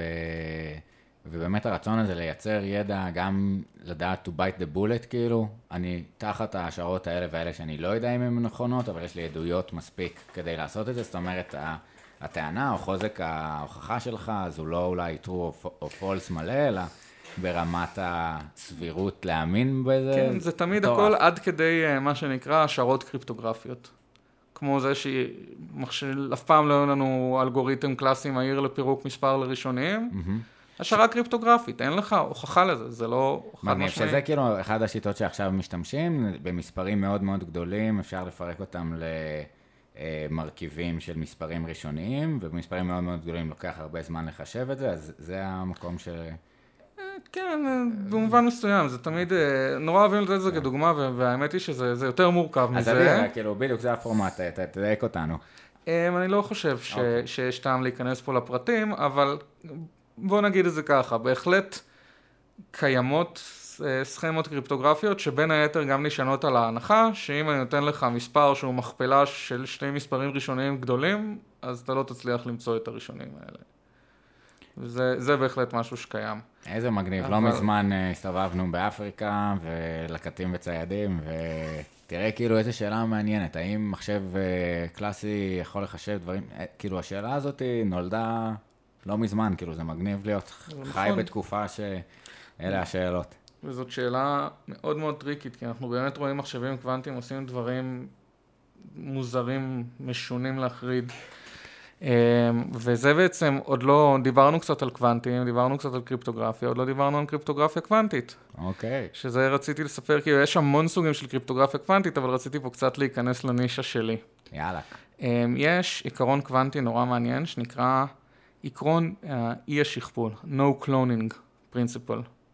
שאומר שאם אני נותן לך איזשהו מצב קוונטי, ואתה לא יודע עליו כלום, אז אתה לא יכול לייצר עוד עותקים שלו. בשביל להיות מסוגל לקחת איזשהו מצב ולייצר עוד ועוד עותקים שלו, אתה צריך לדעת עליו basically כמעט הכל. לא ניכנס פה למתמטיקה בדיוק, אבל שים לב שהמושג פה של הידע הוא מאוד משמעותי. אין לך שום איזה מכונה שלא משנה איזה מצב קוונטי תכניס תוכה, יצא לך שתי, שתי מצבים זהים. לכל מצב, אם אתה רוצה להיות מסוגל לשכפל איזשהו מצב, אתה צריך לדעת הרבה מאוד תכונות שלו, ואז לבנות מכונה שמתאימה למצבים מהסוג הספציפי הזה.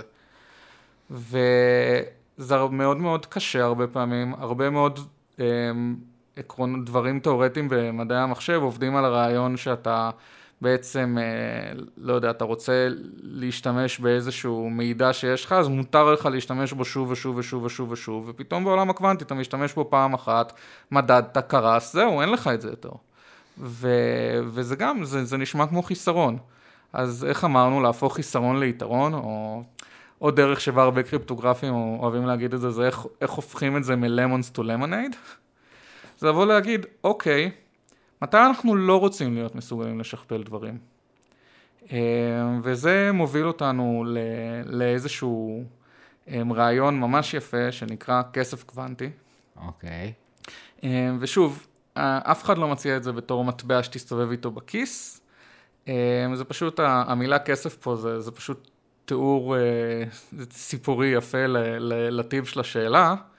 אבל בעצם השאלה פה זה איך אני יכול ליצור מצבים יחסית מורכבים, שאני יכול לתת לך אותם, ואני יכול לתת לך אותם עם מספיק מידע, ככה שתוכל לוודא שאלה בעצם המצבים האלה, שהכסף לא מזויף, אבל שאין לך מספיק מידע כדי ליצור עותקים שלהם בעצמך.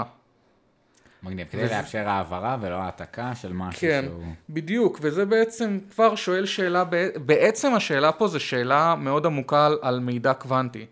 האם יכול להיות מצב קוונטי ככה שיש איזשהו מידע שהוא מספיק כדי לוודא אותו, אבל לא מספיק כדי לשכפל אותו?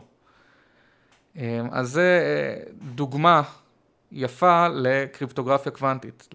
ואין לזה, לזה אח ורע בעולם הקלאסי. קלאסית כל כסף עקרונית אפשר לשכפל, אולי זה מאוד קשה, אבל ברמה החישובית, ברמה התאורטית, אתה תעתיק את השטר מולקולה מולקולה mm-hmm. אם אתה צריך. אם יש לך ציוד מספיק מורכב, אתה יכול לעשות עותק מושלם של השטר, לא משנה מה. קוונטית, פתאום יש לך חוקי טבע שאומרים אחרת. יש את עקרון האי שכפול, לא משנה מה תעשה. אתה לא מסוגל לשכפל מצב שאתה לא יודע עליו מספיק, בלי להרוס אותו. אתה לא. ועכשיו נשאלת השאלה, אוקיי, איך אפשר לעשות עם זה? כל מיני דברים מגניבים. איך אפשר לעשות עם זה דברים מגנבים, זה תמיד שאלה טובה. וזה אחת הסיבות שנמשכתי לקריפטוגרפיה, כי באמת אה, יש פה, זה, זה כאילו, זה סוג של כמעט הנדסי, כאילו זה עדיין ברמה המאוד מאוד תיאורטית והלא זה, אבל זה, זה כמעט מרגיש פחות כמו לבוא ולהבין את התובנה העמוקה, שזה גם משהו שקורה כשאתה מוכיח כל מיני משפטי עזר, אבל זה יותר... פשוט להנדס איזה משהו שיש בו עניין, שמדגים כל מיני עקרונות, לשאול את עצמך כל מיני שאלות, כמו, לא יודע, שאלה אחת שאני מתעסק בו באופן אישי, זה משהו שנקרא Unclonable Encryption. האם אני יכול לקחת איזושהי הודעה ולהצפין לך אותה, לתת לך את ההודעה המוצפנת, ככה שאם בעתיד אני אתן לך את המפתח, אתה תוכל להבין את ההודעה, אבל אין לך שום דרך לקחת את ההודעה הזאת ולייצר ממנה שני דברים. שאפשר, שאחרי שניתן את המפתח אפשר משניהם לשחזר את ההודעה הזאת. כלומר, אני נותן לך צופן שבלתי ניתן לשכפל. וזה פשוט כל מיני שאלות של... ועל איזה תחומים זה, זה משפיע? כאילו בראש עולה, יש עכשיו אה, טהרן וזה, אוקיי, מוסד אה, פורצים, אבל אה, כאילו בנקאות, ניהול אה, בתי חולים, בתי ספר, איפה זה יפגוש אותנו? הדוגמה שאנחנו אוהבים לתת זה, זה, זה האירוויזיון. הלאה. כן, אנחנו רוצים לשדר את האירוויזיון בלוויין שלנו, אה, ואנחנו רוצים אה, לתת לאנשים ממירים, שיהיו קוונטיים, שישבו בבית שלהם ויפענחו את התשדורת שלנו, ככה שאי אפשר לשכפל את הממירים. ככה אנחנו אוהבים להציג את זה. אבל שוב, באמת שזה סיפור מסגרת. השאלה פה, אז זאת לא שאלה על איך אפשר לשדר את האירוויזיון. Mm-hmm. זאת גם לא שאלה על טהרן, אה, זאת שאלה על הטיב של מידע, ואיך ההסתכלות הקוונטית על מידע משנה את, ה, את ההבנה שלנו של מה זה בכלל מידע, ואיך ה, המידע הקוונטי הזה עם התכונות המוזרות שלו, מה הם בעצם ומה ההשלכות שלהם, ואיך אנחנו יכולים לתרגם את זה לרעיונות שאנחנו יכולים להבין. מטורף, איזה כיף כאילו שהגענו לנקודה הזאת. אני באמת, לפני שנגיע לשאלות מהקהל, אני אגיד איזה כיף כאילו, וגם לראות כמה טוב קורה בעולם שאנשים טובים שוהים עם אה, שאלות אה, טובות מספיק זמן, וכאילו, אמרת איזה פריבילגיה שאני יכול לעסוק בתחום שאני אוהב. באמת, לשהות עם שאלה ולהבין, ופתאום להבין עוד שאלה ש, שנובעת ממנה ועל מה זה משפיע, אז ממש תודה על ההצצה באמת לעולם שלי היה...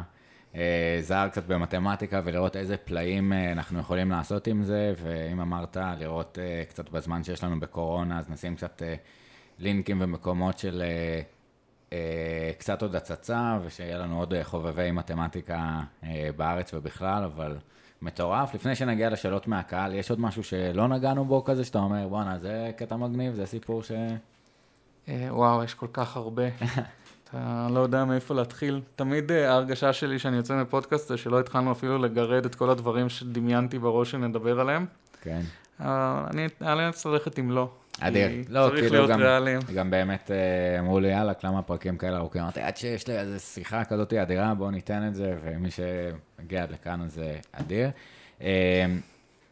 אז אוקיי, שאלות מהקהל, נתחיל. הלאה, אז נמרוד אה, שואל, האם להערכתך יש עתיד למטבעות וירטואליים, או שזה הפך למסחר לשם המסחר? יש היום מאות, אם לא אלפי מטבעות, רובם שווים חלקי קיי סנט ועדיין נסחרים. מה דעתך? אמ, האם יש עתיד לזה? לדעתי יכול להיות עתיד לזה. זו טכנולוגיה שהיא מאוד מאוד מאוד מעניינת. אמ, האם בסופו של דבר אמ, מטבעות קריפטוגרפיים סטייל ביטקוין יהיו... איזשהו, הדרך שבה אנחנו עושים כלכלה והדרך שבה אנחנו עושים מסחר, אני לא יודע להגיד. אני כן יודע להגיד שהטכנולוגיה אה, מאפשרת דברים שיש בהם צורך ושהם לא היו קודם, וזה לא מסתכם רק במטבעות, גם צריך לזכור שביטקוין זה בעצם רק איזשהו יישום אחד, ובכלל מטבעות קריפטוגרפיים זה איזשהו, איזשהו יישום אחד, אפשר לעשות עם זה המון דברים נורא מעניינים, למרות ששוב, הבדיחה היא, הבדיחה בתעשייה של הבלוקצ'יין, לפחות מהצד התיאורטי, זה שהשאלה הכי, הפתוחה הכי גדולה והכי חשובה בתחום היא למה זה טוב בכלל. אמ, אבל אני חושב שבסופו של דבר כן יהיה, וזה כבר האמונה האישית שלי, כן? לא, לא לקחת את זה יותר ממה שאני מאמין, גם יש אנשים שאני עובד איתם שחושבים אחרת לגמרי ושהם יודעים טוב כמוני ויותר ממני את הדברים האלה. אני חושב שבסופו של דבר יהיה איזושהי כלכלה משמעותית שהיא כן על בסיס קריפטוגרפי, בהנחה שאי פעם איזושהי טכנולוגיה תבשיל מספיק כדי להחזיק כזה דבר, שאנחנו מאוד רחוקים משם וזה בכלל לא מובן מאליו שזה אי פעם יקרה. אמ, אני לא חושב שהיא תחליף את הכלכלה העולמית, אני חושב שהיא תהיה מעין אמ, איזושהי אלטרנטיבה אמ, שהיא משמשת אנשים שהם במשבר אמון מול ה... סודות שהם נמצאים בהם, היא תשמש אנשים שרוצים אה, לעשות, אה, אה, להעביר כספים מעבר לגבול וכאלה דברים. שרוצים איזשהו משהו שהוא לא משוייך לאף מדינה ואף רשות. ואני חושב שבגדול, אנחנו, העולם הזה של המטמעות הקריפטוגרפיים הוא לא ממש יחליף את הכסף, אבל מה שהוא כן יחליף במידה מאוד גדולה זה את האשראי. הדרך שבה חברות אשראי מתנהלות היום היא, היא שערורית להחריד. אה, יש להם איזושהי אחיזה, לפיתה מאוד חזקה על איזושהי נקודה שהרבה מאוד כסף עובר דרכה וכל האנשים צריכים אותה ומשתמשים בה בשביל לקחת עמלות לא הגיוניות ובסופו של דבר, והדבר היחיד שהם מציעים לך בתמורה זה ביטחון. ואם יהיה איזושהי דרך אה, טכנולוגית לעשות את זה בצורה מבוזרת, זה יחסוך לכל כך הרבה אנשים כל כך הרבה כסף, ש... שפשוט כוחות השוק ידחפו יותר ויותר אנשים שם על חשבון חברות האשראי. אני לא חושב שזה יחליף את הכסף, אני חושב שזה טוב שלמדינות יש מטבעות שלהם, mm-hmm. אני לא חושב ש... שאתה רוצה שכסף יהיה דבר שהוא לחלוטין לא מפוקח, כי מבחינתי כסף זה כוח טבע, כמו מים. כמו שאתה בונה סכרים, אתה צריך רגולציות במקומות הנכונים. וכמו שאתה לא בונה סכרים במקומות לא נכונים, אתה צריך להסיר את הרגולציות המטופשות, אבל אתה צריך את היכולת to regulate את התנועה של כסף, ואני חושב שאנשים בסופו של דבר מבינים את זה, ובגלל זה הם לא יסוסו לבס... לזרוק את כל הכלכלה העולמית על הדבר הזה. כן. אבל אני כן חושב שיש לו המון בנפיט, ואם הטכנולוגיה אי פעם תבשיל, שזה אי מאוד מאוד מאוד גדול, כי וואי, כמה אפשר לדבר על איזה מכשולים עומדים בפני זה, ו... כמה מהם יש סיכוי שלא ייפתרו לעולם. אבל אם זה יקרה, אני חושב שזה כן ייתן איזשהו תחליף ל-change בינלאומי, זה ייתן איזשהו מטבע לצרכים האלה, זה ייתן איזושהי דרך אה, לנהל כלכלה באנשים שנמצאים ב... במקומות שבהם הם לא יכולים לסמוך על המדינה שלהם, וזה בעיקר אה, ייתן איזשהו תחליף לשערורייה שהיא תעשיית האשראי. מגניב, וגם אפילו הרמה של אה, איום טכנולוגי או של משהו חדש, של disruption למערכת הקיימת, כדי של אוקיי, אתם לוקחים יותר, מה, יותר מדי משאבים לכם בטרנזקציה הזאת, זה מכביד עלינו, זה לא טוב לכלכלה. אה, מגניב, כאילו גם בכלל disruption של אה, אמון, כאילו למה, מה קורה במיוחד עכשיו בקורונה רואים, כאילו משבר אמון או לא משבר אמון בין מדינות, מי מתקשר את זה יותר, מי לא, אז דרך אחת זה לחשוב איך אנחנו מגבירים את האמון אה, ומייצרים את הדבר הזה, ומייצרים מערכות שלא תלויות בדבר הזה. מגניב. אה, אז שאלה נוספת, האם יש היום פחות מחקר מתמטי טהור מאשר לפני 100 שנה? במיוחד בהתייחס למשפט אי השלמות של גדל, שאולי יפחית את הרוח בנושא. יש הרבה יותר מחקר תיאורטי עמוק ובמתמטיקה מאי פעם, כמו בכל מדע אחר, זה פשוט תוצאה של זה שאיכות החיים פשוט בכל העולם פשוט עולה יותר ויותר ויותר, ואנחנו פשוט כחברה יכולים יותר להחזיק אנשים, ולהחזיק יותר מדע ולהחזיק יותר אקדמיה, ויש כמות היסטרית של שאלות פתוחות וכמות היסטרית של דברים שאפשר לעשות, ו- ומשפטי האי שלמות של גדל, אם כבר, רק יצרו עוד עולם שלם וענק של עוד המון שאלות שאפשר לשאול. משפטי אי השלמות של גדל אוהבים להציג אותם כמשהו שלילי, אבל הם באמת לא. הם, הם כן, אה, אתה יודע, לפעמים אתה בא לעמוד, לפתור איזושהי בעיה, לעמוד בפני איזשהו אתגר, ואתה אומר, חושב שזה יהיה קל, ואז אתה נופל לך איזה אסימון, ואתה אומר, אה, וואלה, זה יותר קשה ממה שחשבתי. יש אנשים שיראו בזה discouragement, שיגידו, אוקיי, זה קשה מדי, אני מוותר. אבל אני חושב שרוב האנשים שגם ככה יוצאים לפתור בעיות, וזה מה שמעניין אותם, יראו בזה איזשהו, ידעו, אוקיי, זה אתגר יותר רציני, יאללה, בואו נעשה את זה. במשפטי השלמות של גדול סוג של עשו את זה בסקאלה גדולה. אני דווקא חושב ש... שאם התוכנית של הילברט היה מצליחה ולא היו את המשפטים האלה והיינו מוצאים איזושהי דרך אה, כזה סוג של אה, אקסיומטית לעשות מתמטיקה אפיניטיסטית והכל היה כזה מאוד קל ופשוט אז היה בזה משהו קצת אה, מאוד משעמם. כן. כלומר, זה סוג של... יש רגע מפחיד שנבין כן. הכל, כאילו. כן, אם נפתור את המתמטיקה, אז למה לעשות מתמטיקה? הנה, יש לנו מחשבים שעושים את זה, זה כמו שאתה לא יושב ומחשב, זה אז כאילו... אני חושב ש...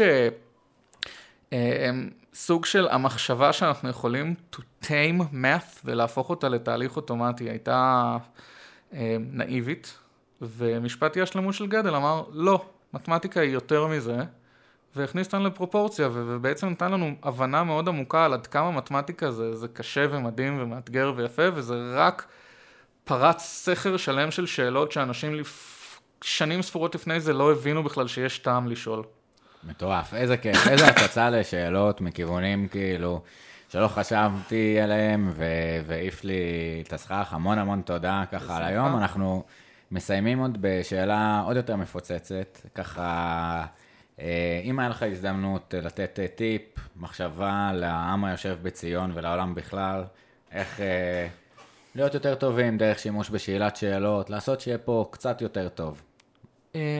בפעם הבאה שאתם רואים מישהו בפייסבוק או בחיים בכלל שמתנהג בצורה מעצבנת ו... אה, והוא אולי אה, יותר מדי בטוח בעצמו ומלא בעצמו או מציק או זה, כל עוד הבן אדם לא מקלל או מתנהג באופן אלים וגם לפעמים כשהוא כן, זה תמיד טוב לעצור ולשאול את עצמכם למה בעצם? לאנשים, כאילו, ככל שאני לומד להיות יותר פתוח רגשית ולדבר על זה עם אנשים שסביבי, אני מבין שכל כך הרבה אנשים הם סובלים מחרדות וסובלים ממצוקות, והבן אדם הזה שאתם חושבים שהוא טרול של סתם בא לך להרוס לכם את היום, יכול להיות שהוא מתנהג ככה כרגע כי הוא במצוקה נפשית איומה והוא לא יודע איך לבטא את זה. אני יודע שאני הייתי בסיטואציה הזאת הרבה פעמים, אני חושב שהרבה אנשים היו בסיטואציה הזאת הרבה פעמים, ש... שהם בעצמם לא יודעים שהם במצוקה, אז הם מגיבים בעזרת זחיחות, בעזרת over confidence, ואז אתה חושב ש... שהבן אדם שמולך הוא סתם נרקיסיסט מלא בעצמו, כשבעצם הוא לא יודע יותר טוב איך לשדר את המצוקות שלו, וצריך לזכור את זה, שאנשים, הרבה אנשים קשה הרבה מהזמן, וזה מתבטא בהרבה מאוד צורות, ופשוט, הרבה פעמים זה טוב לעצור ולשאול את עצמנו, למה בעצם הוא מתנהג ככה? אולי, אולי עובר עליו משהו. אולי האימא הזאת שמתנגדת לחיסונים, היא לא סתם עושה את זה בגלל שהיא חושבת שהיא יותר חכמה מכולם, אלא בגלל שיש לה בבית ילד עם אוטיזם ברמה מאוד מאוד קשה, שמאוד קשה לה להתמודד איתו, והיא מתמודדת עם זה בצורה רעה, ואז כאילו, אתה יודע, זה לא אומר שאתה צריך לקבל את מה שהיא אומרת, אבל הרבה פעמים אני רואה אנשים בשם עקרונות מאבדים את כל הרגישות שלהם, כי הם שוכחים שלא משנה עד כמה הבן אדם שלהם נראה מטומטם ונפוח ורע, הוא בן אדם, ורוב הסיכויים שעובר עליו משהו. אדיר, אני, אני ממש, כאילו, זאת אומרת, אה, גם עכשיו סביב הקורונה, לכל אחד היה את השבועות שלו בבית לבד, או בבידוד, וחרדה כללית, ואתה הולך ברחוב, ובהתחלה אנשים כזה, אתה יודע, אתה תופס מרחק מאנשים מבוגרים, וכאילו, people are strange, אבל אתה יודע שלכולם עברו עכשיו חוויה שגם לך היה באיזשהו מקום, אני חושב שלקחת את הלקח הזה ליום-יום של, כאילו, אם יש שאלה שאנחנו לא יודעים, דיברנו הרבה על ידע, אתה לא יודע מה הבן אדם השני עבר. אה, ולהניח כאילו שהיה לו יום רע ואינטראקציה חיובית עם בן אנוש, דיברנו על נראות, דיברנו על זה, אה, יכולה לגמרי לשנות לבן אדם את היום ואת החיים, או להבין, רגע, אני מצוקה, ולהיות שם לאנשים. אה, אדיר, תודה על זה. אני אגיד, כאילו, אני לקחתי קצת את העניין של לשהות עם שאלות. זאת אומרת, למצוא שאלה שמעניינת אותך ומגרדת ומייצרת איזו סקרנות, ולהישאר איתה, ולחדד אותה, ולראות על מה, מה היא עוד קורית, ואיזה אדיר שיש לנו את הפריבילגיה, שיש לנו כמה אוניברסיטאות טובות, וחוקרים שיושבים על שאלות מעניינות, מגניבות. יאללה, שנמשיך לעשות טוב. תודה רבה, שי. בשמחה, נהניתי מאוד. יאללה, נתראה בפרק הבא. ביי.